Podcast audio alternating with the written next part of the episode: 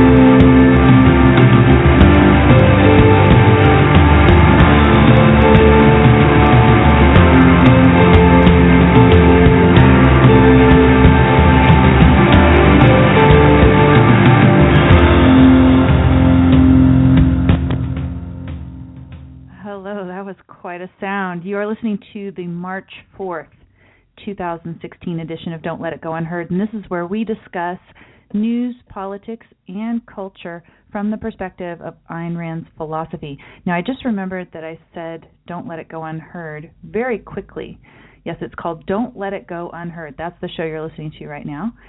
Um, this we do. We discuss the news, politics, and culture from the perspective of Ayn Rand's philosophy. Her philosophy of objectivism, I believe, uniquely upholds the right to the pursuit of your own happiness. I'm your host, Amy Peikoff, and I am very happy to welcome back today for another post-debate discussion, Sunny Lohmann of House of Sunny. Let me go ahead and get her on the line. Welcome back, Sunny. How are you? Hi, Amy. Thanks for having me. I'm great.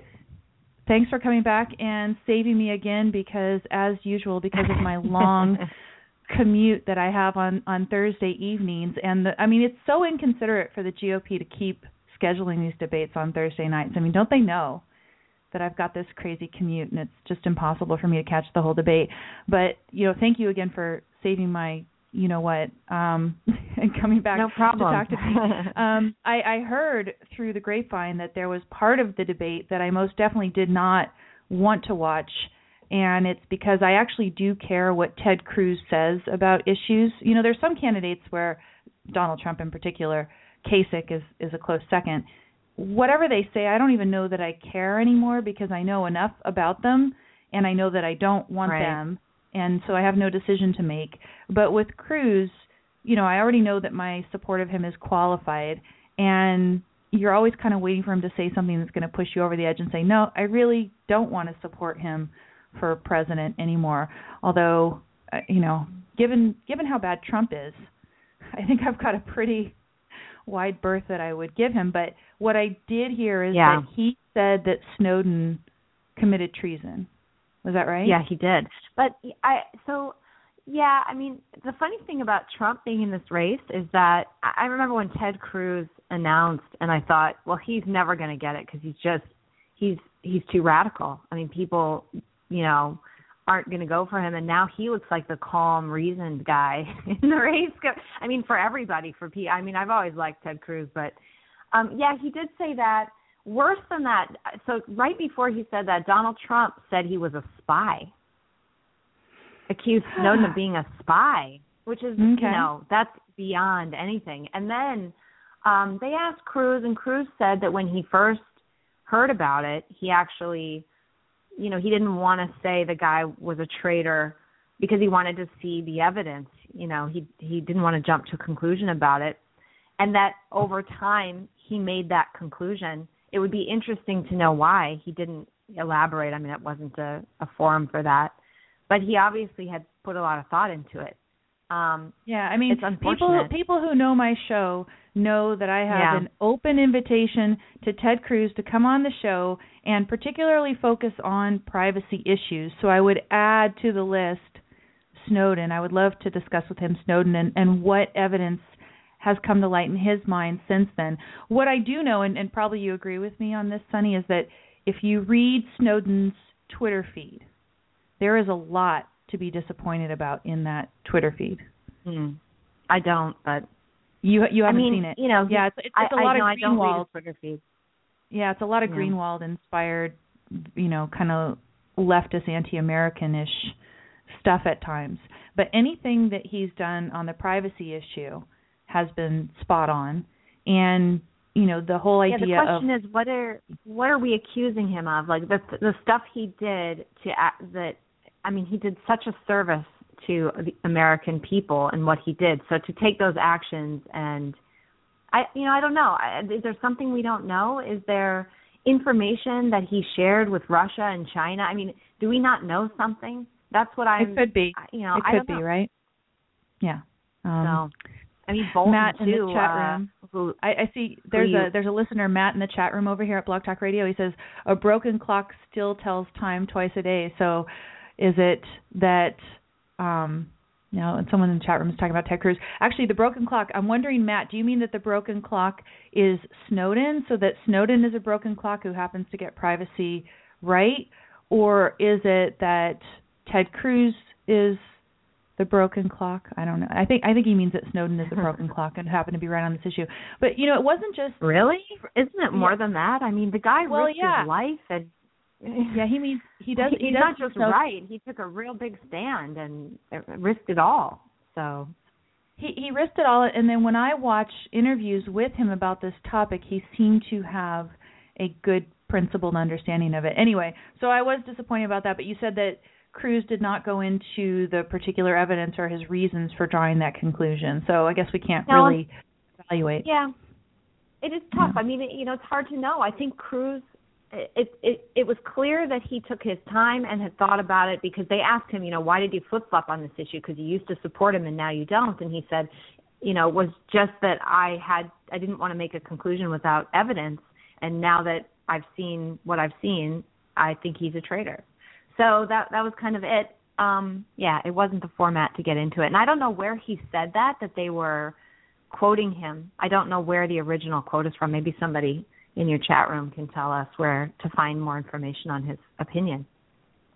Yeah, but obviously he's changed it over time with an increasing Mhm. amount of evidence. But you know, I didn't mean to, to focus on that one particular thing. But I'm thinking, well, I was probably happy I, I didn't watch that part, but I, I I did end up seeing the yoga part of the discussion last night. Yeah. That was towards the end of the debate, and I missed That was great. any any really of the references to uh to Donald Trump's penis, which I just can't even believe that that came up. You haven't seen that? yet? So well, I well no um I actually did end up seeing a video clip later, but uh, when I when I got home and I heard that this had happened, I thought that is insane. How does anybody discuss these things during a presidential debate? So so do tell, how did this come up? Well, okay. Do you want me to tell the yoga one first, or the you want to just dive right in? um l- let's go ahead and talk about the penis one first and uh So- yeah, then the yoga. you know, first I'll say uh, it really didn't surprise me at all because to me, and, and this is so funny to me because I, I did a video back in August where I parodied Trump. I played a character called Tramp, like the female Trump, and I talked about the size of my non-existent penis. And that, like, if I did, I don't have one, but if I did, it would be huge. And the reason that I did that in that video was because to me, that's the essence of Trump. Kind of walks around comparing himself to other people and this and you know something non-essential like that too like you know that's trump to me he's just that guy so Right. um it wasn't surprising but at, yeah and yet it was surprising because you don't necessarily expect your exaggeration to become reality but yes a presidential debate and the top guy basically assured everybody that his penis is sufficient for the job so, Sufficient according I guess to most women who he slept with and I think he said he likes to sleep with a lot of married women. So okay, yeah. so there's some, married some top, the top women always the top women yes. So Married sufficient for the top. top for the top women, we are told. But I understand that the reason this was ever brought up in the first place. I mean, you know, first of all, I have talked about an issue with respect to Barack Obama that I had called nihilism with respect to the office of the president, and I think I spoke about that. I don't know if I spoke about that with you, but I know I spoke about it recently because um, people have been praising Marco Rubio for really going after Trump and going after Trump in a way that attacks him where he lives, which is in this lower level of discourse, right? So yeah.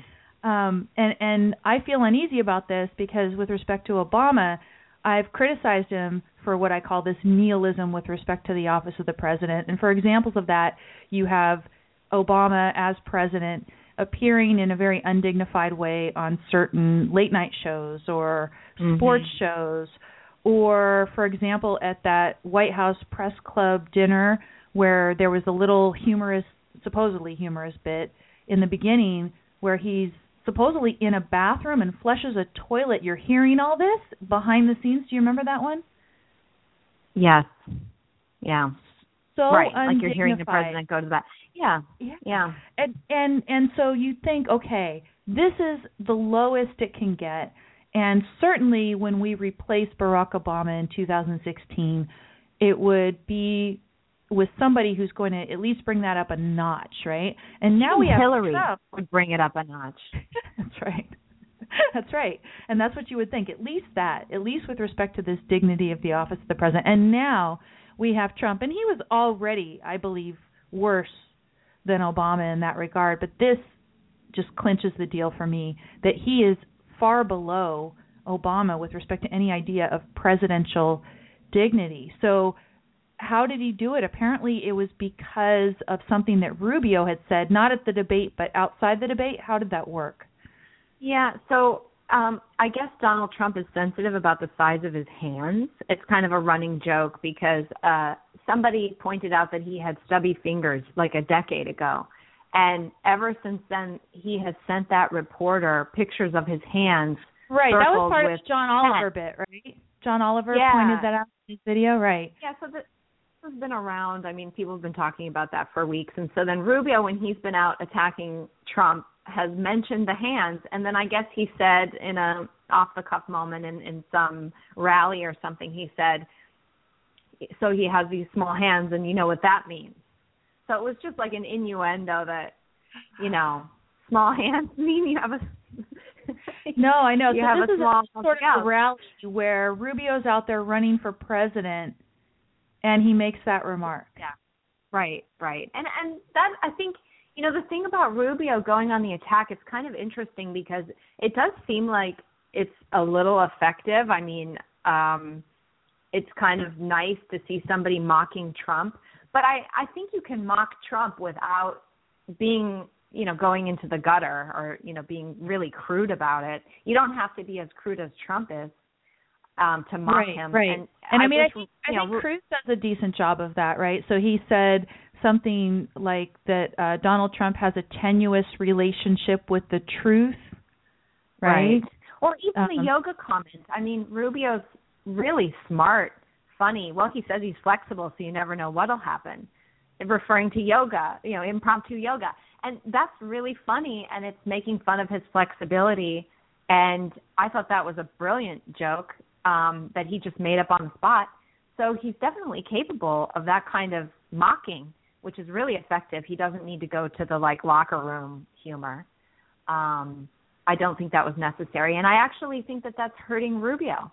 I think it makes him seem less presidential as well, and you know, at a time when he really he already seems like the young kind of jock football player guy that maybe isn't really prepared for the job and so this is i think that's kind of enhancing that image for him right right. Now i agree with you that the yoga piece i didn't have any problem with it and we'll kind of go into how that came about because I, I watched that clip i thought that was pretty funny it was a good kind of tag team between cruz and rubio on that. But you know this idea that you're going to at a rally in which you're running for president make that sort of joke and innuendo. Yeah i mean about another you know, candidate. and and joking about about, about the size of their sexual yeah. organs right um i mean these are things you just don't discuss i mean i know that people make jokes about it but it, it's just undignified to do this so he did it there yeah it wasn't at a presidential debate but here we are on I guess it's primetime television, you know, mainstream media network. Everybody is watching. Apparently, it got one of the highest ratings. This debate last night got really high ratings, which some people are taking as a very good sign because it means that they are still open to changing their mind and that they actually care what is said in the debate. I don't know if it was, you know, maybe it wasn't that. Maybe it was the curiosity that people have about a car crash, you know, that kind of morbid curiosity that causes Gawker's block. Um, I right. hope it wasn't that, right? I hope that it really was that they wanted to hear what these candidates had to say, that they're open to having their minds changed and uh, by what they hear, because I think that there was a good representation last night. But in any event, you know, all these millions of people are watching, and then Trump takes the bait and takes the bait. Yeah, because that's Trump. Trump is is that schoolyard, you know, guy. He he took it hook, line, and sinker. Reassured everybody that he's got plenty, and that was just the weirdest moment. That was just the weirdest moment. I I mean, I I'm not surprised, and yet my my mouth opened. Like, what did I just see? So yeah, it's pretty shocking. And what was the audience reaction? Um, uncomfortable laughter, I would say. Yeah, definitely. Like you got kind of this like, whoa, did that just happen kind of laughter. And did you get to see looks on any of the other candidates' faces or any? No. No. They, they were totally.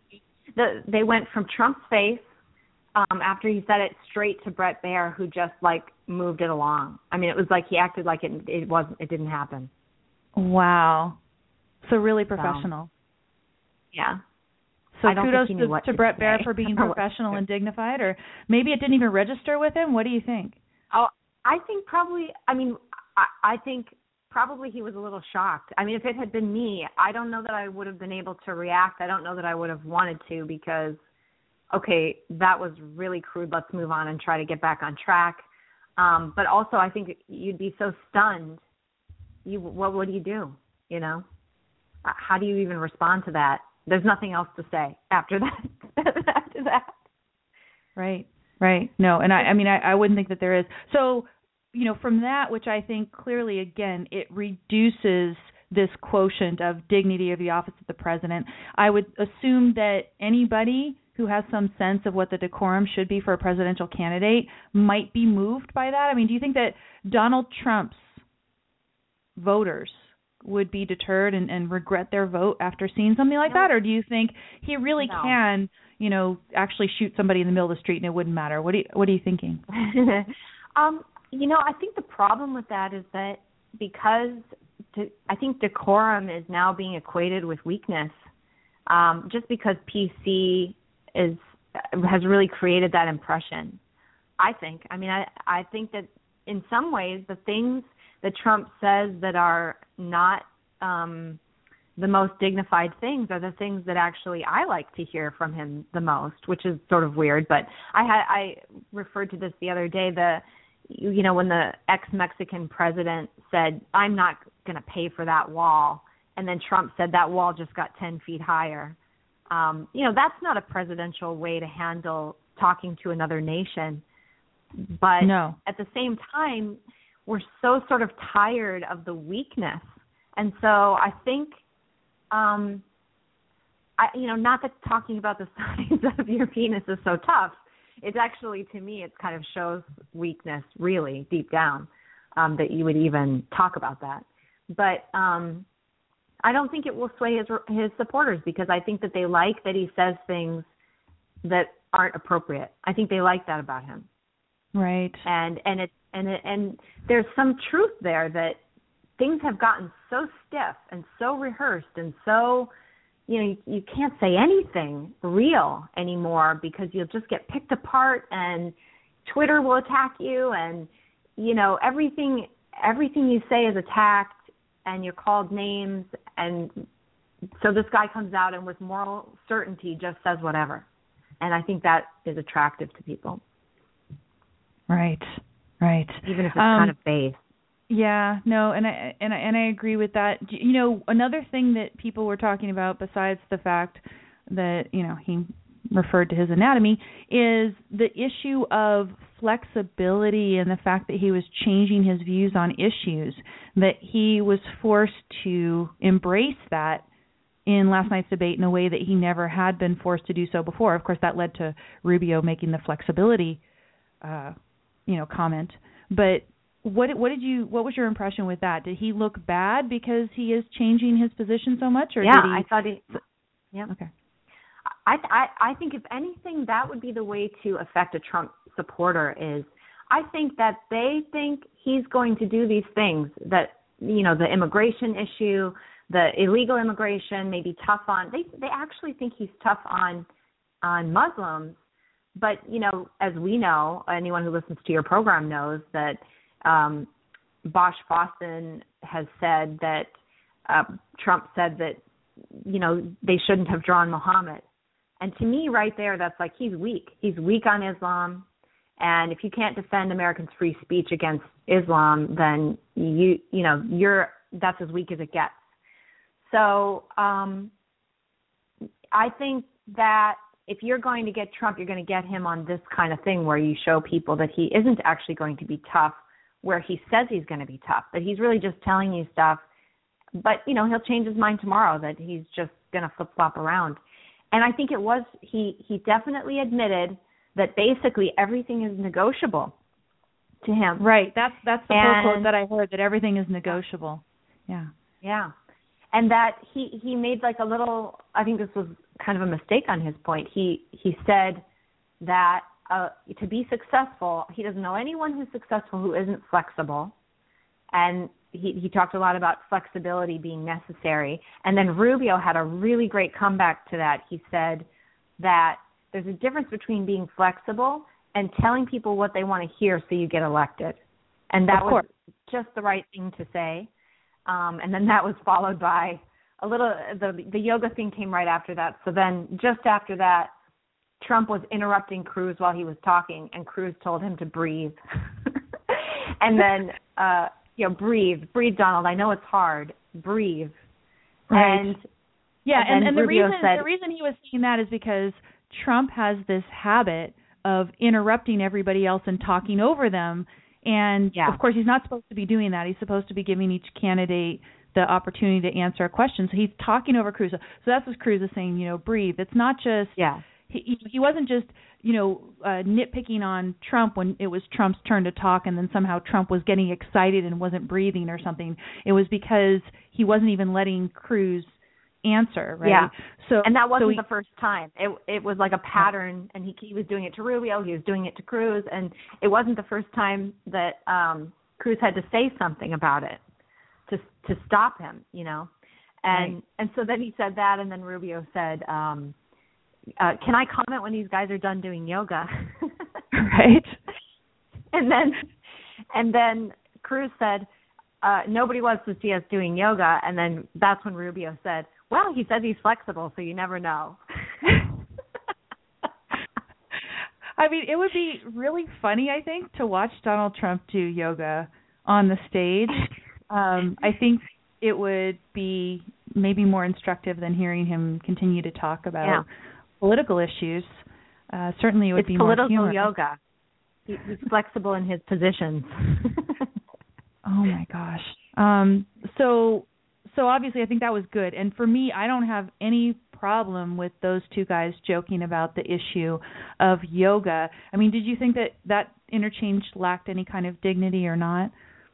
Not at all. I thought it was great. And um, again, you know, I think there's different ways to mock. I think if you mock people for physical traits or non-essential things like that, I don't think that's funny, and I think it's actually low. Um, you know, if if you mock Hillary Clinton because she's overweight or something, I like that's just not necessary. She could be a great leader that has nothing to do with why she's no good. And so mocking people on really their flaws, like their their ideological flaws, I think that's fair game and I I think that's perfectly respectable thing to do, and I think it's effective. So right. um, I or, thought that or, exchange um, was really good. Or mocking on behavior, right? Because that's what Cruz yeah. is doing. Is mocking him on his right. behavior of, of speaking over on the bad other behavior. Right. Right. Right. right. Um, so I thought that was good. It was nice to see, unlike the last debate, Cruz in, in the last debate, Rubio would hit Trump, and then Cruz would hit Rubio, kind of lessening Rubio's blows against Trump. And I think he learned his lesson because last night um, Cruz didn't attack Rubio at all. The two of them did not attack each other at all. They only attacked Trump. That I think was really important and effective. So, and and, and, and Trump melts down again. Effective weekend. Go ahead. I'm sorry. Oh, I just was saying Trump lost. You know, he he gets. It's not just the stuff he talks about; it's the way he talks. I mean, the interrupting, the bombast, the he he's just yelling, he's insulting, he doesn't respond to substantive questions without insults. He talks about polls. I mean, he's just he's just like a horrible person. and um that was very clear. If you're watching this debate and you're wondering, you know, who to vote for, I don't know if anyone still was, but I don't know. I thought Trump looked really bad. He looked very rattled, in my opinion. And and if so, and if people are right that the high ratings are due to the fact that people are trying to decide whether they're going to vote for Trump or somebody else. I think that's a very good sign. So um, I am seeing a little bit of uh, there's some people out there who have said, "Oh, I don't like Cruz. I'm not going to vote for him." Who are now saying, "I will vote for Cruz." Why? Because Cruz is the one who has the potential in my state to beat Trump, and it's so important right. to beat Trump then therefore I'm going to go ahead and vote for Cruz. So I'm glad to see that. Um, you know, it's, it's interesting. Some people say, and I don't know if we want to take a departure, just a brief departure from the debate for a second, because I want to come back to you and, and ask other things that impressed you about the debate. But there is this story that's going around about why people don't like Ted Cruz. Have you seen it? He's this neurobiologist or doctor of neuroscience. I, I can't saw remember. that story and I I didn't get a chance to read it. There was like okay, a video well, explaining what it is about his his right. mannerisms or something. Right. So so the idea is that um, there are certain ways of smiling and moving your eyes and things like this that for most people indicate sincerity. And for whatever reason, Cruz moves his mouth and eyes in ways that are different. This doctor concludes he doesn't think that Cruz is actually any less sincere than anyone else, but that these facial mannerisms make him appear less sincere. Now, I've been following Cruz for a long time, and I go based on what he says, probably by tone of voice in some ways. I don't know that I judge him very much by facial expression, but you also judge by what they do, right? By their their track record. And Cruz has this record of standing up against Washington establishment, whether in his own party or otherwise, that is super impressive. You know, plus it's the the whole content. If you you know analyze the content of his positions and his reasons for them, it's so much better than other political candidates. You know, again, in that context of the current batch of political candidates, he seems to be the best and and sincere to me. But what what do you think about that? I mean, did you did you ever get struck by Cruz as not sincere? You know, I we were you and I were kind of talking about this on Messenger that we've been paying attention for years now. And to me, Cruz has always been impressive because of what he's done and the things he's said in you know, the fights he's taken on and the integrity that he's had and how much he's tried hard to drag everybody kicking and screaming to repeal Obamacare or stop the funding for it or you know he's just he really really is trying and he's sticking his neck out and fighting the GOP as well as the Democrats. So I've really admired him for that and he read from Atlas Shrugged on the Senate floor, which right. I mean, you know, that was a really big deal. So I I think that his mannerisms are a little stiff and weird to me, but I've never regarded them because I just don't they they don't say anything to me that conflicts with what I know about him, you know? I mean, I, right. they're just not really important. It's kind of like it's it would be the same thing if I really cared what Donald Trump's size was. to me, it's like it's right. really a non-essential thing.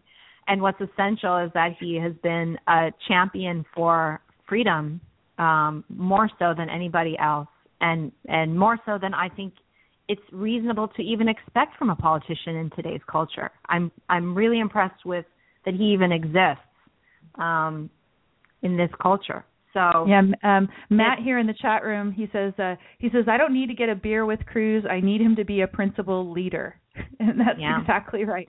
And, and, and so I think that's the judgment. Now I now I don't know people who, who know him in person say he's less stiff in person, and maybe that he's self conscious in front. You know, I, maybe his social skills aren't. You know, not everybody is comfortable in front of a camera or in front of a group, and he does it a lot. And maybe he's got this lawyerly way of kind of this rehearsed seeming way of talking when he's on. Um, you know that's definitely a skill to be relaxed and comfortable in those environments it's it's not natural that you would be.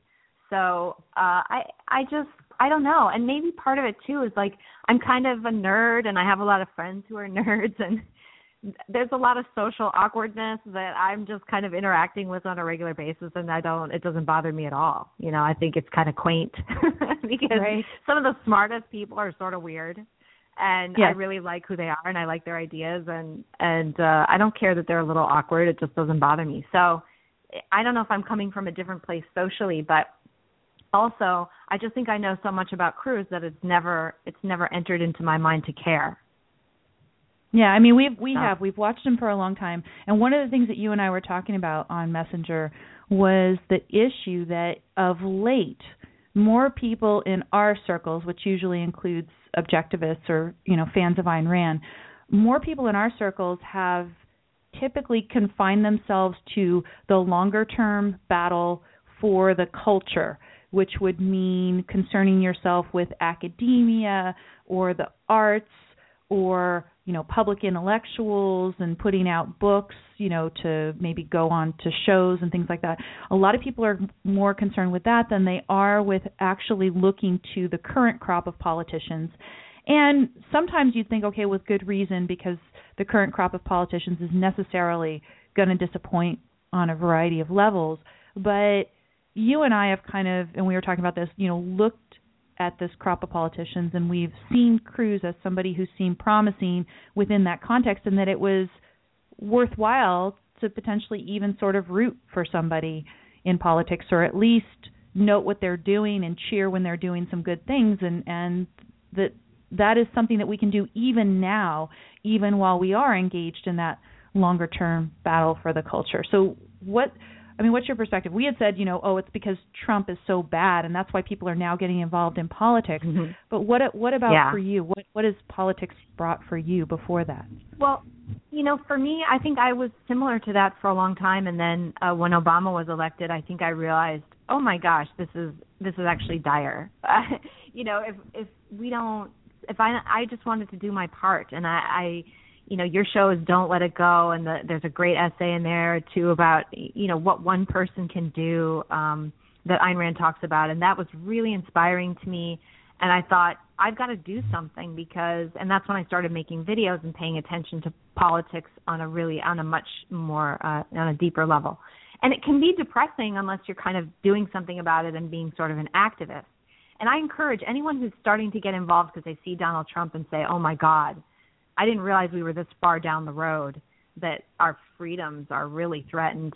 And I mean, Donald Trump talks out against free speech on a regular basis now. And he's running for office. He's not even in office, and he's already bashing free speech. So, what is he going to do when he gets there? It's just insane to me. I, right. I can't even believe the guy is saying this stuff, and he's still the front runner. So, right. If he gets in, I I really think we're gonna we're going to have the fight of our lives just for for speech. And yes. not that we aren't already dealing with that under Obama because we are. I mean when the IRS is auditing people for having the wrong ideas speech is being threatened very very um you know immediately. And right. so I think people are starting to realize okay that's true. And but I've realized that for years. And now people are kind of wanting to get involved or pay attention which is great because I you know the more voices and the more people working on the side of freedom, the better. And I think that it is dire. I think it's dire. So, yeah, I I don't know. That's... So so in a way, it, it's just the alarm bell was rung in your head before Trump, and and I yeah. can understand that because even though we as objectivists or other people as fans of Ayn Rand or people as libertarians, they never expected to fully agree with the Republican Party. The idea that somebody as bad or worse than Obama could be nominated by that Republican Party, that seems just so much worse. So, you know, maybe for some people, the right. fact that Obama was our president and all these horrible things, we say, well, at least they're somewhat, you know, better in the Republican Party. And now we're seeing maybe the Republican nominee. yeah. So maybe that yeah. was the reason. But one element that I used to stress because people were talking, you know, they were criticizing Cruz for pushing for that government shutdown in order to defund Obamacare, that it had no chance of winning any practical political, you know, victory of any of any kind, right? And I said, even if that's true, right? And and now of course we see that Cruz might even get the nomination. There is still a path I understand whereby he could get the nomination. Um, that yeah. would be amazing if he does, and, and it would show that no, that wasn't futile. But even if that was futile at the time I argued, and at the time, you know, back in 2013, um, was it 2013? Fall of 2013 when he was doing this? I think it was September I of 2013. So. Um, even you know then when it you know he's first term senator has no clout at all. There's nothing he's able to do. I said that the ability to witness a politician standing up on principle against something that's really bad and you know stating things effectively even if it doesn't at that point have a chance to win the the inspirational value of that for people like us who are engaged in the longer term battle for the culture is right. worth it that it's important and that this is something that you want to see in the political realm because you know eventually that these ideas are going to have to have some expression in politics otherwise we're toast right right and he is explicitly referring to some of the ideas he is taking some steps to bring those ideas into action in politics and we get to watch that. We don't necessarily get to see it succeed yet, but we see a politician who's been elected in a major state, United States, on the floor of the Senate doing this stuff. And it's got to start somewhere, right? So I think that's inspiring. For for the rest of us. So even if you're not engaged in politics because we're at the very edge of the cliff, maybe you just want to see a little inkling of what's going to happen in the future, what could happen in the future, and you want to encourage that, right? The difference that yeah, makes right. the difference between you know Ted Cruz and the other candidates, I think, is the influence of Rand. He's not an objectivist; he's religious, but that influence of Rand, I think, has made him a very good candidate. Yeah, and I think that there that we're going to see more and more of that, and and the Tea Party is is partly responsible. The Tea Party was a very exciting development, and I think people are became disappointed with maybe you know where they the outcome or you know what is it what has the Tea Party done but the thing about you know especially national politics is that it takes a long time to make change within the system you know you have to you have to these people have to be groomed they have to run they have to be you know you can't just run for office you you know you have to kind of know what you're doing you have to get the right people you have to win your your election um so maybe people start out locally and then they move on to the next level. And I think it takes time. And so we're just seeing people just starting, you know, Cruz was one of the first crop of the kind of better politicians. You got Lee that also was his mm-hmm. um his uh buddy in the Senate that they tried to defeat Obamacare. And I think it is it does have to start somewhere. So what are they supposed to do? Just not take the stand? Then it will never happen. I mean, it has to start with the assertion and the drawing the line and saying no, and we're going to fight for this. And then people over the years will join um, and and do the same.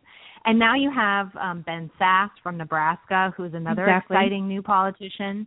I really like him, and he's he goes to the Senate floor to school everybody on civics his fellow senators. Like this is why we have checks and balances. This is why we need to to stand up to the executive branch. We need to do this. You know he explains history and he explains civics and he's really um has a very very dignified way about him a very calm and and actually friendly demeanor he's very very comfortable. He doesn't have the stiffness that Ted Cruz has and stuff. So he's a really exciting guy to watch in the future, I think. And you know, I think I wonder if he's a good it, VP material or is it too soon? I don't know. You know, the, I, I don't know how one picks a VP. I think you're supposed to pick somebody who's going to help you bring in a state that's hard to bring in. I don't think like Nebraska's hard to bring. Yeah, well, but could Rubio bring in a state? The thing that Rubio could do is just help help him get the nomination.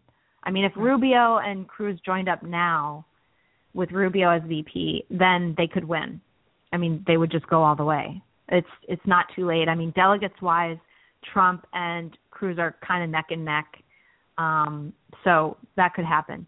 But um, you know, like for instance, Kasich could bring Ohio, but you know, who wants Kasich? So I, I, know, I know. One, one thing I, I didn't understand was the little part of the debate that I watched last night. Kasich, but also Cruz and other candidates were completely ignoring the little end ding ding ding where you're supposed to stop talking. They would go on mm. for another equal amount of time, whatever their allotted time was, a minute or whatever, just blithely unaware, just ignoring. And is that the new normal in debates for all of them? I no, I I think that was more so last night than ever. Um and that's probably just the moderators were kind of losing control a little bit. Right, right. Um cuz sometimes Kasich would go on and say nothing. I mean, it, it's like I, I understand it if you're just finishing a thought, but he would start new whole sentences that were meaningless. it's like he was kind of like, "I okay, yeah. Where's the moderator?" You know but they were yeah def- def- definitely really... cut him off at that point. So was there anything else in the debate last night in particular that struck you? Uh no i think we've covered everything. I think i thought cruz had some oh there was something actually. I i did have a criticism of just in general it was interesting to me how difficult it, it is for cruz even to sell liberty. And I feel like you know they're asked they they're given 60 seconds in this format to answer a question, so they're not going to be able to get into any kind of detail. So they really mm-hmm. should be talking about the principle, and they always get into the details, and it just becomes kind of mind numbing. And then you've got Trump who never does that. And just as an example to kind of show the difference between Ted Cruz's style and Trump's style, and I think why unfortunately Trump is better at that kind of thing. Um, their closing statements, Ted Cruz basically said, I want to speak to soldiers, vets, policemen, firemen, you know, whatever, that he would change the rules of engagement and that he would have their back. So that was kind of his closing statement. And then mm-hmm. Trump, in his closing statement, says stuff like, You're going to be very proud of this country if I'm elected president. And right. to me, that statement is way more effective. I want to be proud of my country again. And I right. think everybody's yearning for that. I don't need Ted Cruz to tell me he has my back. I want him to tell me that, you know, freedom is going to make me proud of my country again. And he doesn't. Really it is true, though. I mean, there there is something though for a president having your back, and in particular, the the military and police and everybody else probably feel quite betrayed right now by our current president. So this is something, you know, that speaks to them in particular that I think would be very important to them. The idea that their their leader, their president actually has their back, doesn't send them off as sacrificial fodder, but does it speak to the country as a whole? Does everybody recognize that that is something that's been sorely lacking under Obama? Enough that you would devote your whole closing statement to it. I'm not sure. That's what I mean. I think, you know, while I agree with the sentiment, and I, I think it's important that Ted Cruz says something like that or that a president says something, I think that's fine and it, and it does resonate to a degree. But compared to you're going to be proud of this country if I'm elected president, that that's a very different level of I think appealing to people's emotion and and they're you know satisfying their kind of anger or their angst or making them feel like yeah I want that guy. Um, I think even you know so that's something I thought of and and there were just moments throughout the debate that I thought boy Cruz just missed his chance to like really talk about the principle there. They just he was just getting kind of bogged down in some detail. Um, so in general, if you could uh, if you could coach Cruz, you would want to tell yeah. him to go to the broader principles more often.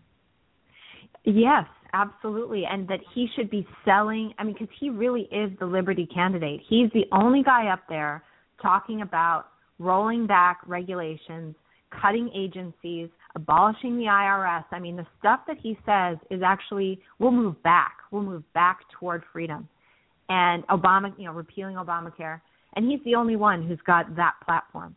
And so, so he just he just needs to tie all of that up with a really nice ribbon and yeah. then he's got then he's got the whole package because you know yeah. Trump has got the I mean you might call it sometimes quote pretty he wrapping. Ribbon. He has, he has he has flashy ribbon anyway, okay? Yeah. But there is no Gold lame ribbon.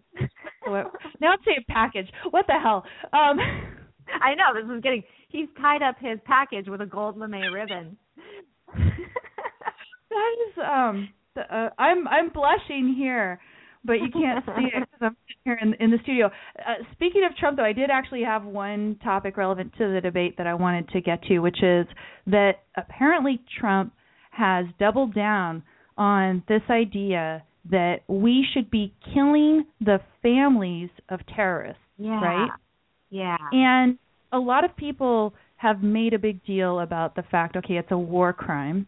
And okay, um, I'm not myself so wedded to whether something is or is not a war crime because I think that there are some maybe agreements that we've engaged in with other countries to do or not do certain things that probably aren't even moral. They're not in our own rational self-interest as a as a country, you know, for self-defense. But regardless of whether you call it a war crime or not, it is wrong, I think, to have this policy of killing the families of terrorists. Now, if you had evidence that the families of terrorists were themselves in support of the actions of the terrorists and so that somehow you were just basically killing people who were also ready to kill you. Okay that's fine. But the mere fact that somebody is a family member of a terrorist does that mean that that person deserves to die? Well and not only that i mean he's basically saying as a deterrent and as a threat it's like mafia stuff I mean, it's like Putin behavior. You know, that's what you would expect from Vladimir Putin. It's really icky. And I think it it is interesting. I mean, it's kind of I don't know that anyone's clear about this and no one's really talked about it, but you know, if you bomb a city, you're going to kill people's families. You know, if you're at war and there's there's civilian casualties because you have to bomb the warehouse or whatever and unfortunately houses get bombed at the same time. Um, sure. That's moral. Uh, I don't, you know, you, oh, yeah, no, no, no. people's families. You know what I what target I should be, I should be yeah. a little clear, right? So so you know, it could be part of a valid strategy of self-defense to kill the family of a terrorist. I'm not saying it never could, but I don't think that Trump actually understands and could express a proper foreign policy of self-interest where you say that you know what we are entitled to do as United States is take whatever action is necessary to eliminate a threat against us with minimal loss of life on our side. And as some people are pointing out here in the chat room over at Blog Talk Radio, they say, well, sometimes we killed families in Germany on purpose. Well, maybe we did. And we may have decided that that was necessary at a certain point in order to demoralize our enemy and win a war. And if that's the case, fine. But this idea that he's just kind of irresponsibly, without putting it in context, explaining, you know, that you're just going to kill people's families, and it may not even be necessary to, you know, a, a proper strategy of, of self-defense. That's a that's a whole different matter. Because yes, I, I believe, yeah, I agree with you. Of course, civilian casualties are sometimes necessary, and I think Cruz would be so much better at articulating when and you know when that wouldn't be appropriate. He's even said that in some cases he thinks en- enhanced interrogation techniques are fine. Uh, for me, those are different because it's the terrorist wrongdoer person himself who is suffering, not necessarily you know somebody who might be an innocent fam- family member. So I just wanted to try to to clarify on that. You know, it, it doesn't matter whether you call it a war crime or not. It matters that we see whether it's right, and then whatever Trump is doing, he's not articulating that position properly within the context of no the, the way he right the way he talks about it, it sounds like he's, you know, the Don, the mafia Don. I mean, that's that's how it sounds. He's he's Tony Soprano, you know, and uh and he says a lot of stuff that sounds like that. So it kind of fits with some of the other stuff that he says too. But right. I think it does. Unfortunately, and and once again, it's because of the weakness of our leadership on both sides of the aisle you have this resonating with people. You have our families are dying. They're killing our families and they're targeting our families and then we don't respond and not only that but we're you know we're even supposed to give them you know we're supposed to not profile at the airport we're supposed to no, you know not um and and so all of that stuff has made people so when so when a guy comes out and talks tough and says i don't care about their families i don't you know that is like people like it. Right. No, and and I know that they like it and they probably do like it for the right reasons, but the reasons need to be articulated so that they can be defended so it can be on a proper foundation and and the only one on that stage and this was true i, I was going to say a couple times earlier that i do miss rand paul in certain ways and i would have loved to have seen yeah. him on the stage last night to talk about Snowden in particular and what is his considered judgment of, of Snowden after all this time. Again, I'm the, the privacy geek, but um, you know, and, and he I think he would have been better on Apple than any of those guys. But that notwithstanding, even if if Rand Paul was on the stage, Cruz would be the best in terms of foreign policy and understanding it from a principled perspective of all of them. He's not into coalitions. He has a strong understanding of American self interest in foreign policy. And he's willing to say, yeah, we're going to do some things that are going to cause civilian casualties. He hasn't had the opportunity to fully articulate why, but I think he probably could. It would be nice to see him do that. Um, Sunny, do you mind if we grab a call? I've got actually three different callers yeah, piling up. Are you willing to add a third into the mix here? Let's see. Yeah, definitely. Hi, you're on the air. Who's this? Bosch. Bosch, welcome. How are you? How's it going? Hey, Sunny. Hey, Bosch. How's it going? Uh, there Great. was something. Uh, I was listening to Rush Limbaugh the other day, and uh, I think yesterday, and there was a guy who called and He had a pretty interesting observation about Trump uh, fans. He basically said that uh, he challenged Rush's contention that uh, Trump's followers are "quote unquote" angry. You know, I think Rush keeps saying that they're angry, they're angry, right? And this Okay. guy said he he he said that Trump's followers aren't angry but afraid. And he said that you know, according to him, he said people who are angry at the way things are, they want to do something about it themselves, while the fearful want the bully to do something about it out of fear, and I'll and I'll add out of um, impotence. And uh, you know, I mean, if, you notice how defensive Trump fans are about him, as if he's some savior, and if you say anything negative, as if he's going to lose the entire election, if you notice that they're really irrational. They're as irrational and as hypersensitive as he is about criticism against him. And uh, he also, you know, as if uh, almost like, almost vicariously through him, they're gaining some power. Not themselves, you know, not that they can change things themselves, but they got this the strong man here. You know, uh, Bosch, and that's, that's what I, yeah. That's a really, really good point. And there was a great article in the Wall Street Journal, Trump and the Rise of the Unprotected, um, that everybody should read. It was uh, Peggy Noonan wrote it, and it was so good, really kind of explaining there's this class of people who can't buy their way out of these emergencies and this this situation that people are creating, and you know where you're you are you're afraid for your future, you can't get work, um, you are you don't have any you don't feel like you have a voice in politics. And you're it's usually that kind of white male who's also been uh really oppressed um culturally. Right. and uh that is such a great article trump and the rise of the unprotected in the wall street journal Now, only on, to only your on this show, only on this show do we talk about a white male being oppressed, and that is just taken as a given, right? Uh, and and you you did say culturally, but no, this she did mean that. And if you know people wanted to challenge that, they could go ahead and Right. call in and and say that. And but thing uh, yeah, Matt in the chat room he says Sorry. he says we're being marginalized, we're being told to shut up. Yes, that's what happens with white males. And the um, and, and, and, the Bosch, caller. You're a white male, so I'm, we're just going to talk over you. No, sorry. Right. You know what? Yeah, well, I came here to interrupt. I came here to interrupt you, Trump style. You know? I mean, you guys were talking. You know, just come here, kick kick the cans over. There was also one thing that he said. He said basically he was a Cruz guy. He basically came out at the end. He says Cruz is better because he will he basically will clear the way for those who are angry at the way things are to do something about it themselves. You know, uh, as in get the government out of your way, and that's not what Trump is promising at all. He's saying I'm going Right. to use government power on your behalf, Right. and I'm going to take Every- care of everybody should, um everybody should remember that great comment from Rick Perry at Texas. He said, and this was Oh, I think the best. best thing about his candidacy when, back Yeah. in 2012 it was right. Um when he said that he wants to do whatever he can to make the federal government as inconsequential in your life as possible. Yes. No, that, That was the best was- thing. Beautiful. And and then remember who Yeah. has he endorsed? He has endorsed Yes. Cruz. And Yeah. again, of of the people who are remaining, I think Rand Paul would be in the running for this. But of the people remaining, he is the one who has the best plan to get the federal government out of our lives as as much as possible. Yeah, he's still the guy. And one last thing, sorry, one last observation. Um, I'm sorry, uh, Sunny. You said something about you know. I understand the idea that Trump says I want, you, you want to be proud of America, but he is not someone to be to be proud of. I mean, look at him. He talks about penis penis size in a presidential debate. You know, he talks about making America great again when he is not great at all. You know, and it's, so he can say all that stuff, but the fact is, you look at Right. him.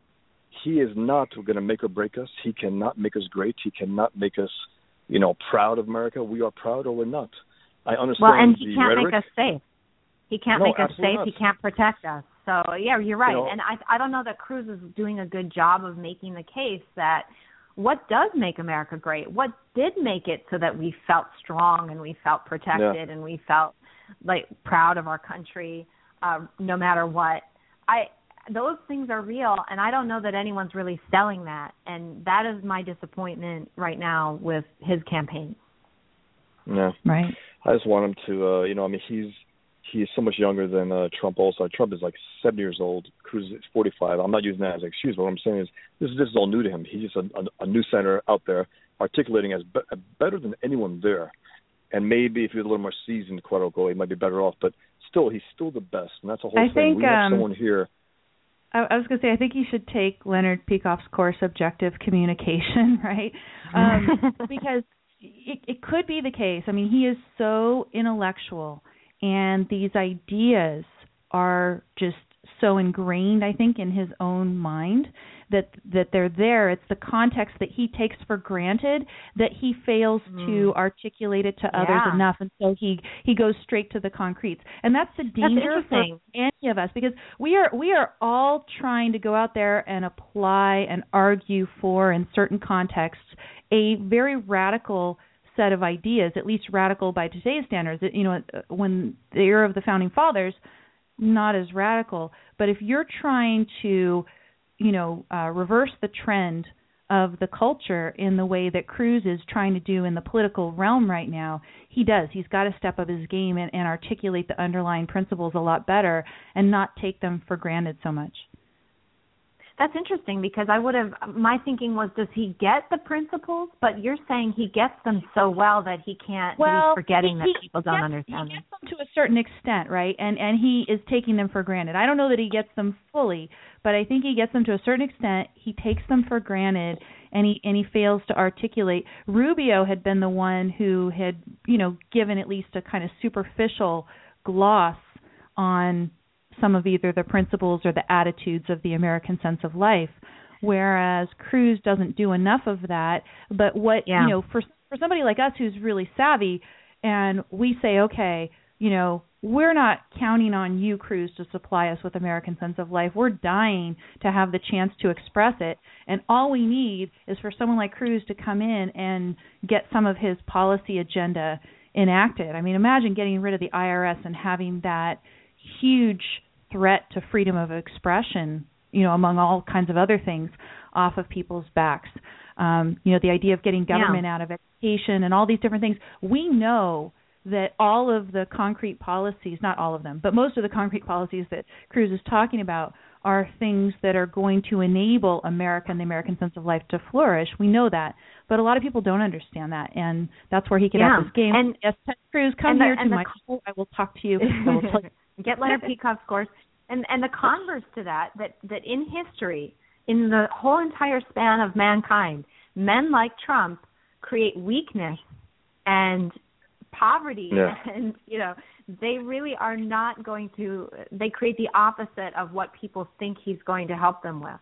The getting yeah, a, he never a bigger he, he never speaks of freedom. Sorry he never speaks yeah, of freedom. that, never. freedom or is capitalism. what made I mean this country capitalism never comes the, out of his mouth.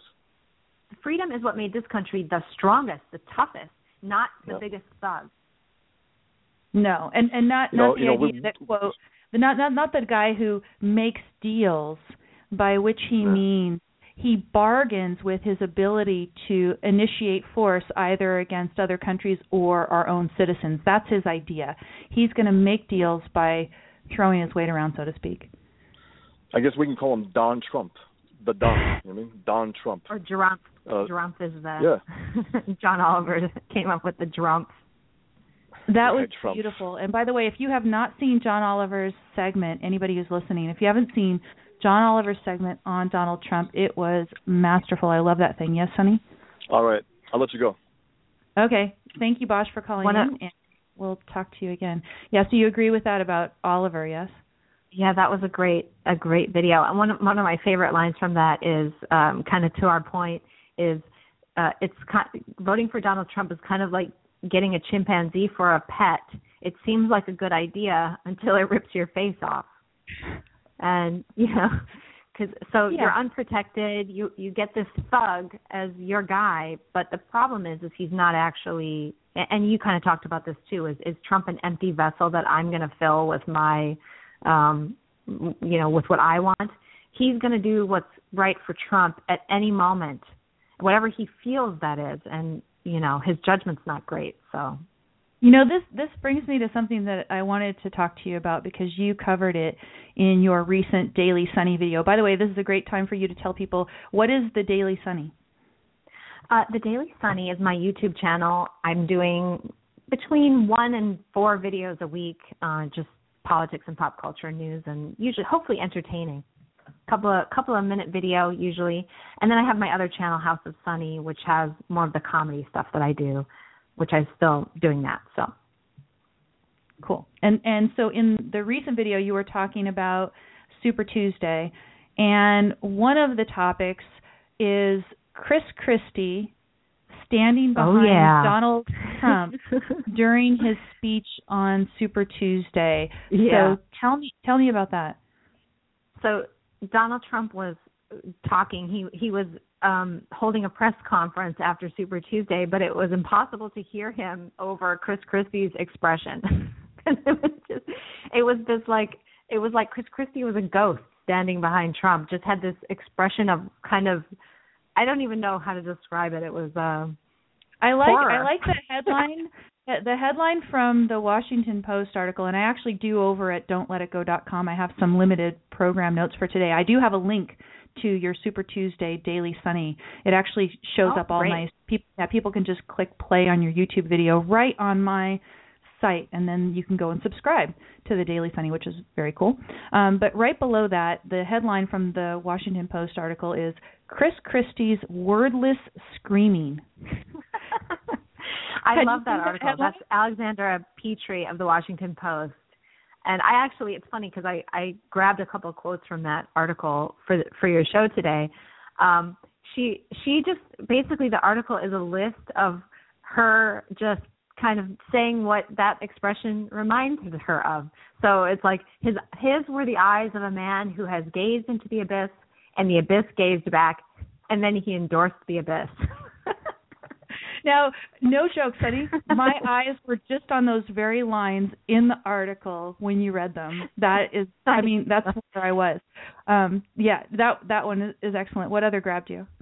Um, Chris Christie must stand and watch as his city is overrun with imperial troops and his friends are frozen in carbonite. I mean, that's like his expression. He's just like, "Oh, what have I done?" And then another one that was funny. Chris Christie is realizing that the steak he gets to eat inside the Matrix is not worth this. oh, so my the article is just one of these funny riffs after another. It's a great article. Oh no. So I mean, you think in his mind he does regret endorsing Donald Trump? I don't know. I mean, he's he basically endorsed Obama in 2012. Like, how much worse can this guy be? He really kind of has a history of just being kind of a corrupt cronyist. So I don't know why that was different. Maybe he ate oysters or something and didn't feel well. I don't I don't know, but it sure was funny.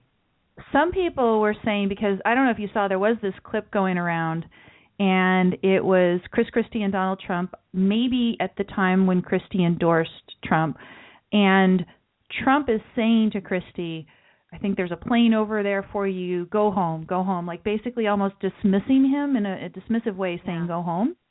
And some uh, people were defending Trump, saying that oh, Christie's got something going on in his personal life, and so you know Trump was just saying you know go home and take care of whatever you have to take care of in your personal life, and that's all it's about. So that could be an explanation.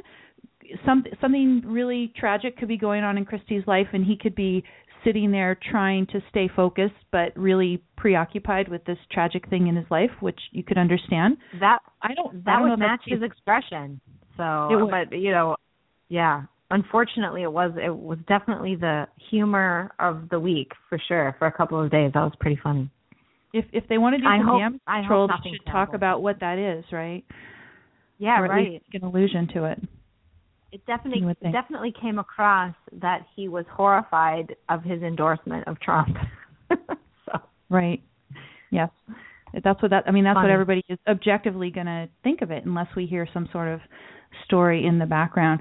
Um, there is another piece that i put in the program notes and the, it's from the uh, foundation for economic education and it makes a valid point it's by written by jeffrey tucker. It says it shouldn't matter who the president is and the overall thrust of it is why should the president be so powerful that we are so worried about horrible things going on. So, for instance, you know, just to take a sentence from the the piece, it says depending on who gains who gains control, we would have trade wars, that could be under Trump, I guess.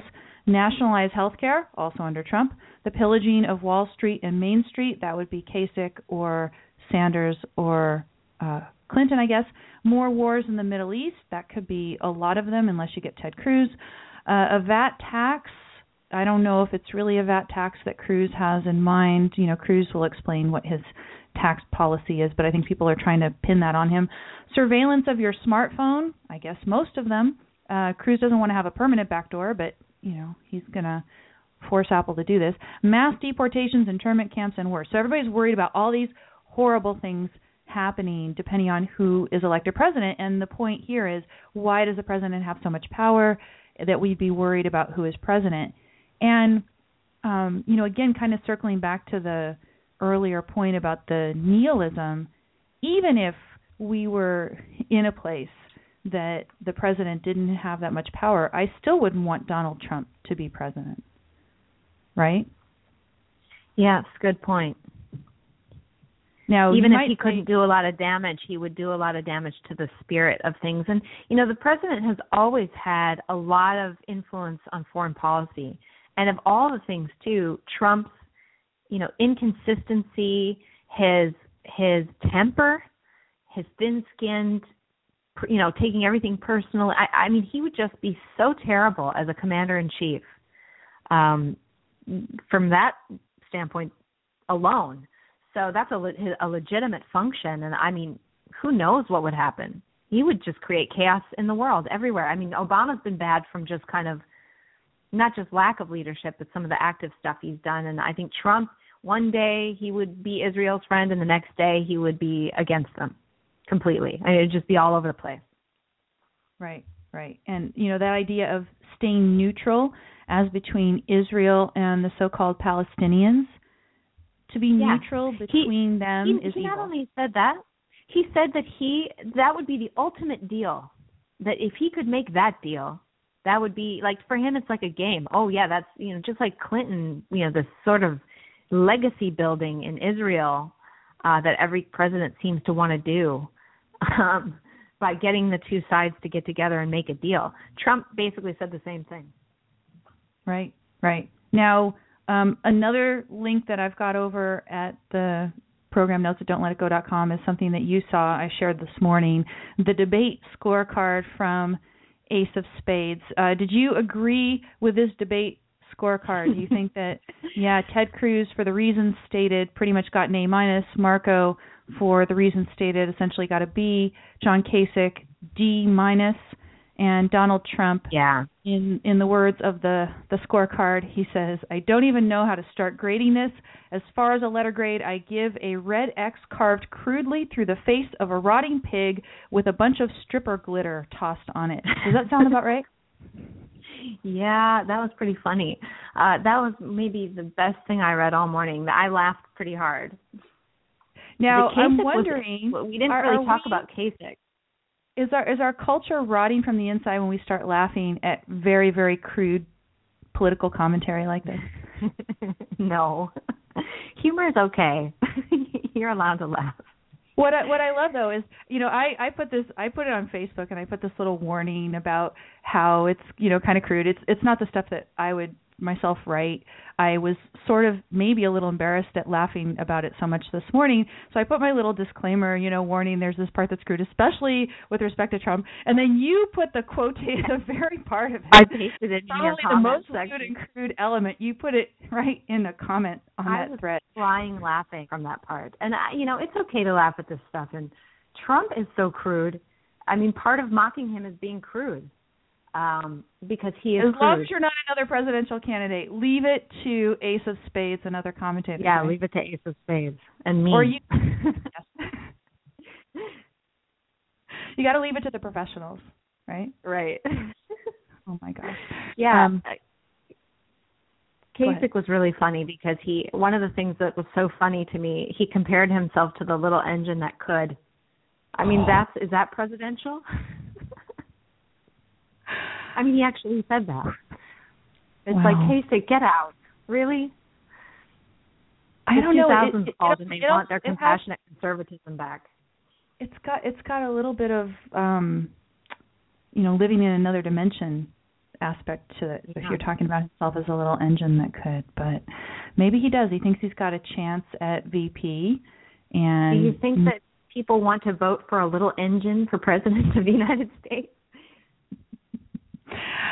There might be some people out there. I mean again we, I'm not going to be surprised much anymore and and Kasich has done i mean he has behaved as what i might describe the political version of the little engine that could. He's behaved that way consistently so i guess it would be probably an accurate self description by him it's it, it shows great self awareness right um yeah, but he knows himself. yeah and and he's done well in certain states like what is it new hampshire and vermont and stuff so yeah. it's i guess it's got a certain appeal in certain places it may or may not work for him in in ohio but i don't know so anything more on all of these candidates or are we pretty much done I think we're done. Yeah, I don't have anything else from the debate. The i do have i do have a piece of Romney that we can talk about oh yeah romney we forgot to talk about romney go Yeah. ahead and tell me your take on romney So Romney Romney at CPAC came out, you know, basically telling everybody you you can't vote for Trump.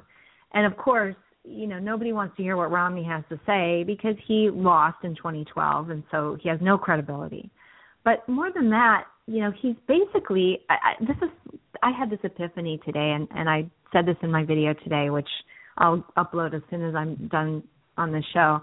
Um that basically Romney is the same candidate as Trump. The only difference being that sort of um, more presidential dignity uh, that tr- that Trump lacks. But Mm. they're basically the same candidate. They had they have flip flopped on everything. So you know he was for Obamacare before he was against it. He was uh, he believed in global warming, then he didn't. Now he does again. Now he's for Obamacare again. It, it, he has he really is a Democrat. And then um on you top know of romney that, romney would be much better at yoga though I I think he might do yoga. I can see that. Yeah. I mean, But, I could see him on top on the of that- stage doing a yoga pose and actually people being impressed and clapping for him versus Trump would just look can do a ridiculous. Yeah. Um yeah, I mean But they they also about have the that- experience, right? The business experience background. Well, that's what I was going to say. They they're running as the guy who can fix it. They're running as the businessman who, if only we had somebody who just was more who could who could lead people, who had hired a lot of people and led big groups of people, then government would handle roads and education and everything better. Government will run your life better if we just get a smarter businessman to do it. And that is exactly what how Romney ran, ran and it's how Trump is running too. So I realized as I was like writing, why did it bother me so much that Romney is telling me not to vote for Trump? And I'm writing, you know, he's just like Trump. He he flip flopped, so he he doesn't have anything to say against Trump. And then I was like, oh my God, they're the same guy. Yes, yes. No, I think that's good, and I'm looking forward to to seeing your video on it.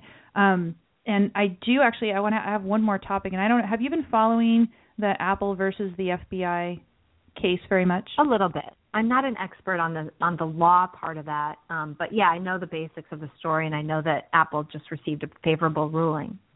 Right, and that is the one bit of good news that I wanted to end on this week. And what I might actually want to do, I know that Ed is on the line here. I think Ed has been dying to talk about some of the politics throughout the course of this. The one thing I wanted to talk to Ed about for sure is that he's got a couple of excerpts from Judge, I think it's Orenstein is his name. Um, yeah, Judge Orenstein in New York's Eastern District is the one who came down with a favorable ruling for Apple.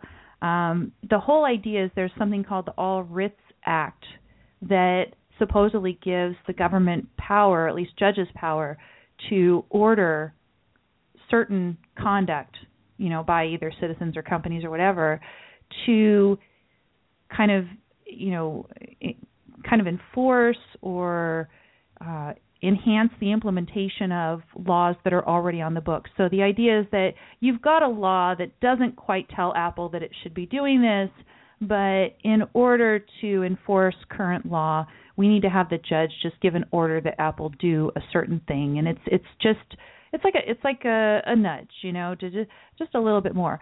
And I think a lot of people have quite appropriately challenged that you can't apply the All Writs Act in this case because all of the prior applications of All Writs Act are asking for you know little ministerial type actions, actions that aren't really going outside of your normal scope of business and stuff. And what they're asking Apple to do here is write an entirely new piece of software, and even the creation of this piece of software is very dangerous. Um, you know, the, the idea of you know forcing somebody to create a whole new piece of intellectual property as part of what they call Yeah. the All Writs Act, which is just supposed to you know it's like oh give us that business record that you're already maintaining. That's the sort of thing that it's applied to in the past, right? So this is much more than that. And so I'm glad that the the judge has given this ruling. This ruling won't necessarily have any you know persuasive authority for a California court, which is where we've got the other case with San Bernardino, but the court could choose to look at those arguments and incorporate it. Uh, the one thing I've got this New York Times article talking about this favorable ruling, and um, one thing that I liked was what the article says about Apple's brief in the case. In the the California memo, there wasn't a whole lot of Apple, I thought, standing up for the value of its products and kind of the wealth destruction that would happen if Apple is compelled to create this software. Because I think Apple creates so much goodwill on behalf of users. Um, I think you Mhm. said you, you use an iPhone to shoot your Yeah. videos. Yeah. Yep, I mean these, these are awesome these are awesome products that we rely upon and part of the value of it is you know that Apple doesn't have access to our data. So in in particular in this article it says that if they're forced to comply with this request it would create an undue burden and it would quote substantially tarnish the Apple brand end quote and I think that that's true. And then um, the other thing they say is that this reputational harm could have longer term economic impact beyond the mere cost of performing the single extraction at issue. End quote. This is from the brief. And, uh, you know, for them to stand proudly on the principle that they have a right to preserve their economic success, right? Um, yeah. You know, that, that that's that's something and they that recognize that this is a feature of the product that people want. And you know it's what we want. We're the consumer. That's what we want. They're providing it to us. And the government is going to step in and prevent them from doing that which is a financial loss to them. Right. Right. Exactly. And um you know this idea that they are just going to you know force them to do this. And it's only going to be for this one phone. You know one thing that i'm have been disappointed with in these arguments is that often either in the in the briefs or the memos and stuff they're saying well the main reason that they the courts should not order this is that there has been in debate throughout Congress and the White House and everybody else legislation that would require Apple and other companies to do this, and they have chosen not to take up this legislation, not to pass this legislation, not to sign it into law. And so the idea that a judge is going to achieve just by a single ruling what a whole Congress with cooperation with the House and everything else has declined to do expressly for the last couple of years because it's actually been in debate that that's you know ridiculous. So it's sort of a it, it's not just procedural, but you know, it's it's it's substantive, but it's you know about the the fairness issue of imposing something when it hasn't had the proper consideration of a legislature, right?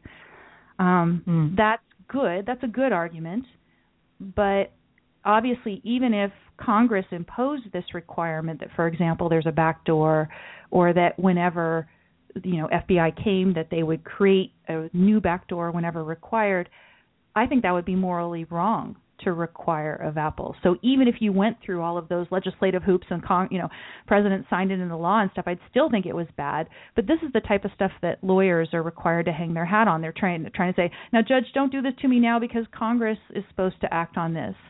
And then when Congress acts on it, then they have to figure out what to do next, right? Mhm. Um but I I certainly don't want to see Apple be forced to do this. Have you felt much better about your Apple products? Are you an Apple fan for life, or at least as long as Tim Cook is in charge? I I wonder how long Tim Cook. I, I don't know. I I really miss Steve Jobs. Obviously, I I thought when Steve Jobs died that we're just going to now be in a slow decline of Apple products here, and there are definitely there have definitely been some things that I think wouldn't have happened with Steve Jobs, different apps like not working right and things like that. Um, but I love my iPhone, and I'm also a Mac user. I edit my videos on a Mac, so it's I'm I'm wedded to it right now for sure. Yes, definitely, and uh, and I would I guess like as long to have as my are, privacy. yeah, I mean it's it's a tremendous value that even Apple doesn't have access to our data. I think that, that that's yeah. incredible, and the idea that they should be able to take it away. So, um, do you want me to go ahead and let's let Ed uh, jump into the discussion yeah. here and see? I think he, he might have a challenge for us on Trump a little bit. I know he's not as negative, or at least he has not been as negative on Trump, and I'd like to see if he's changing a little bit. Is this Ed? Yes, it is. How are you doing, Amy? And I'm how are you doing, doing, Sunny? Hi, Ed. Yay. Welcome. So, hey. okay, one question. Does your opinion of trump change after seeing him refer to his penis in a presidential debate? Uh no. No. Uh, but that doesn't mean i had a terribly high opinion of him before. Remember I, i'm setting a very low bar in my evaluation of trump. Uh, but no uh that did not uh change my opinion. Um, did it surprise you? point, did it uh, surprise you in any way shape or form uh, I I watched the debate. Uh, I watched. I listened to it this afternoon, and of course, I had heard about it on Twitter last night. So, I I wasn't I wasn't surprised, but because I heard about it before I watched it. Um, but you know, it's it it's it's classless, as my mom would say. Yes. low class. Everything Trump Uh, is classless. I and and the video that I made last year where I was Trump, I I talked about how I was going to gold leaf the White House. Like I'm going to, you know, this is Trump. He's everything is uh, uh now there now there is a there is a substance point here that that I, I want to make. Um, uh, and and uh, again, not a supporter, but having investigated supporters online, it's one thing to get up and say um, you're in favor of free speech, uh, and give you all the didactic intellectual arguments about why free speech is good and why uh, you know we we have to protect it. Um, but then not to engage in free speech. That is to continually obey the three by five card of uh, uh, of allowed opinion that we're allowed politicians are allowed to have. On the other side are people who actually engage in free speech, and I think who who say things that are uh, you know not politically correct. And of course, Trump is the master of that. Well, even though he's okay, you but know, se- semi-insane. let me let me um let me And- go and back I'm, at you I'm on talking not from. I'm, I'm talking not from my perspective. But again, I'm not a Trump fan. Sure, I'm talking sure, from but I would. I would his take you know, to the to the to the extent that he's exercising free speech, he believes in free speech for me and not for thee. exactly. Oh yeah, And- no, I'm not. I'm not. He he wants to get rid of the current libel law and reform it in a way that's going to make it easier for him to sue those people who are saying that he has small hands, for example, right? yeah, I mean, it's, it's right. It's it's it's crazy. All right, so the Apple case, I did want to read two excerpts from the decision, which I like. Yay! Uh, Excellent. because um, because I love this judge. So this isn't a now uh, the California case will have to consider this. I mean that that was not quite correct. They don't have to go by it, but they have to No. consider it. Just like Mhm. this case, if you read the decision, considered all the previous cases, right? I mean you have to consider them. If you're a judge, you have to address them. So it does mean that the California judge is going to have to address them. So here, um, here here's in a footnote. So again, you know the the, the least thing. In Mhm. considering the burden the request of relief would impose on Apple, it is entirely appropriate to take into account the extent to which the compromise of privacy and data security that Apple promises its customers affects not only its financial bottom line but also its decisions about the kind of corporation it aspires to be. Beautiful. Now, wow, when have you ever heard? When have you ever heard that? Right, the kind of corporation it aspires to be. And That's the second one, statement. uh, yeah. yeah, yeah, and the second one, of course, is because the government. I, you know, I don't even believe the government really cares about. Um, certainly, this guy has already. Uh, the, the guy in New York has already pled guilty. Yes. Um, so, and and I don't even. I don't think they care about the fraud in California. I think it's all just a setup to to fight to win in the courts what they can't. You don't in think the there's something on that phone that they think that they could use to find I don't know. You don't think there's something that they've missed that they think is on no, the phone? I think they just. I think they just picked a, a picked a really bad guy as Really a, as compelling case, to hit yeah. Apple over the head. Yeah, I mean, Yep. you know, Amazon gave up on encryption today, right? So all Yes. of the Amazon Fire encryption got got thrown out. That's what they want. They Amazon, you know. Anyway, so the final thing I know we're getting. Let he said. uh yeah, we got two case, minutes left. Yeah. the result of that morass of conflicting statements by the government was finding that the government had failed to establish that it would inevitably have succeeded in bypassing the passcode security on that person's phone. The result does not remotely establish the proposition the government supports here, namely that it is impossible for it to bypass the security of an earlier operating system without Apple's help. What it does establish is simply that the government has made so many conflicting statements in the two cases as to render any single one of them unreliable. Wow. Wow. It's calling out the government for being a complete liars, basically. That is And, that uh, is God, I really beautiful. appreciate that. That It is is that is beautiful. beautiful. Well, thank you uh, for calling in, Ed, and and thank you. Uh, sorry I kept you on hold for so long, No but I am going to have to. I'm going to go ahead and wrap it up now. So we'll talk uh, next time as well. So, Sunny, I want to thank you for joining me or for hanging out for Yeah, this thanks whole for having me. hour and a half, including through my last geeky part with Apple. Again, tell people how to It find was you. my pleasure. Uh, you can find me at houseofsunny.tv or on YouTube at The Daily Sunny or House of Sunny. Right. And another place, if people are familiar with me, if you go to don'tletitgo.com, which I urge you to do every time anyway to get those program notes, if you go there, I do have embedded Sunny's YouTube video. It's, I guess, now the second to last one because you're going to release a new one right after we hang up. Yeah, I got one coming out right now. Excellent. Well, congratulations, Sunny, and keep up the good Thank work. You. And I hope we'll get Thanks. to talk again. Thank you. We'll take care. Thanks. Okay, bye bye. Okay, everybody, thank you, and I'll talk to you next week.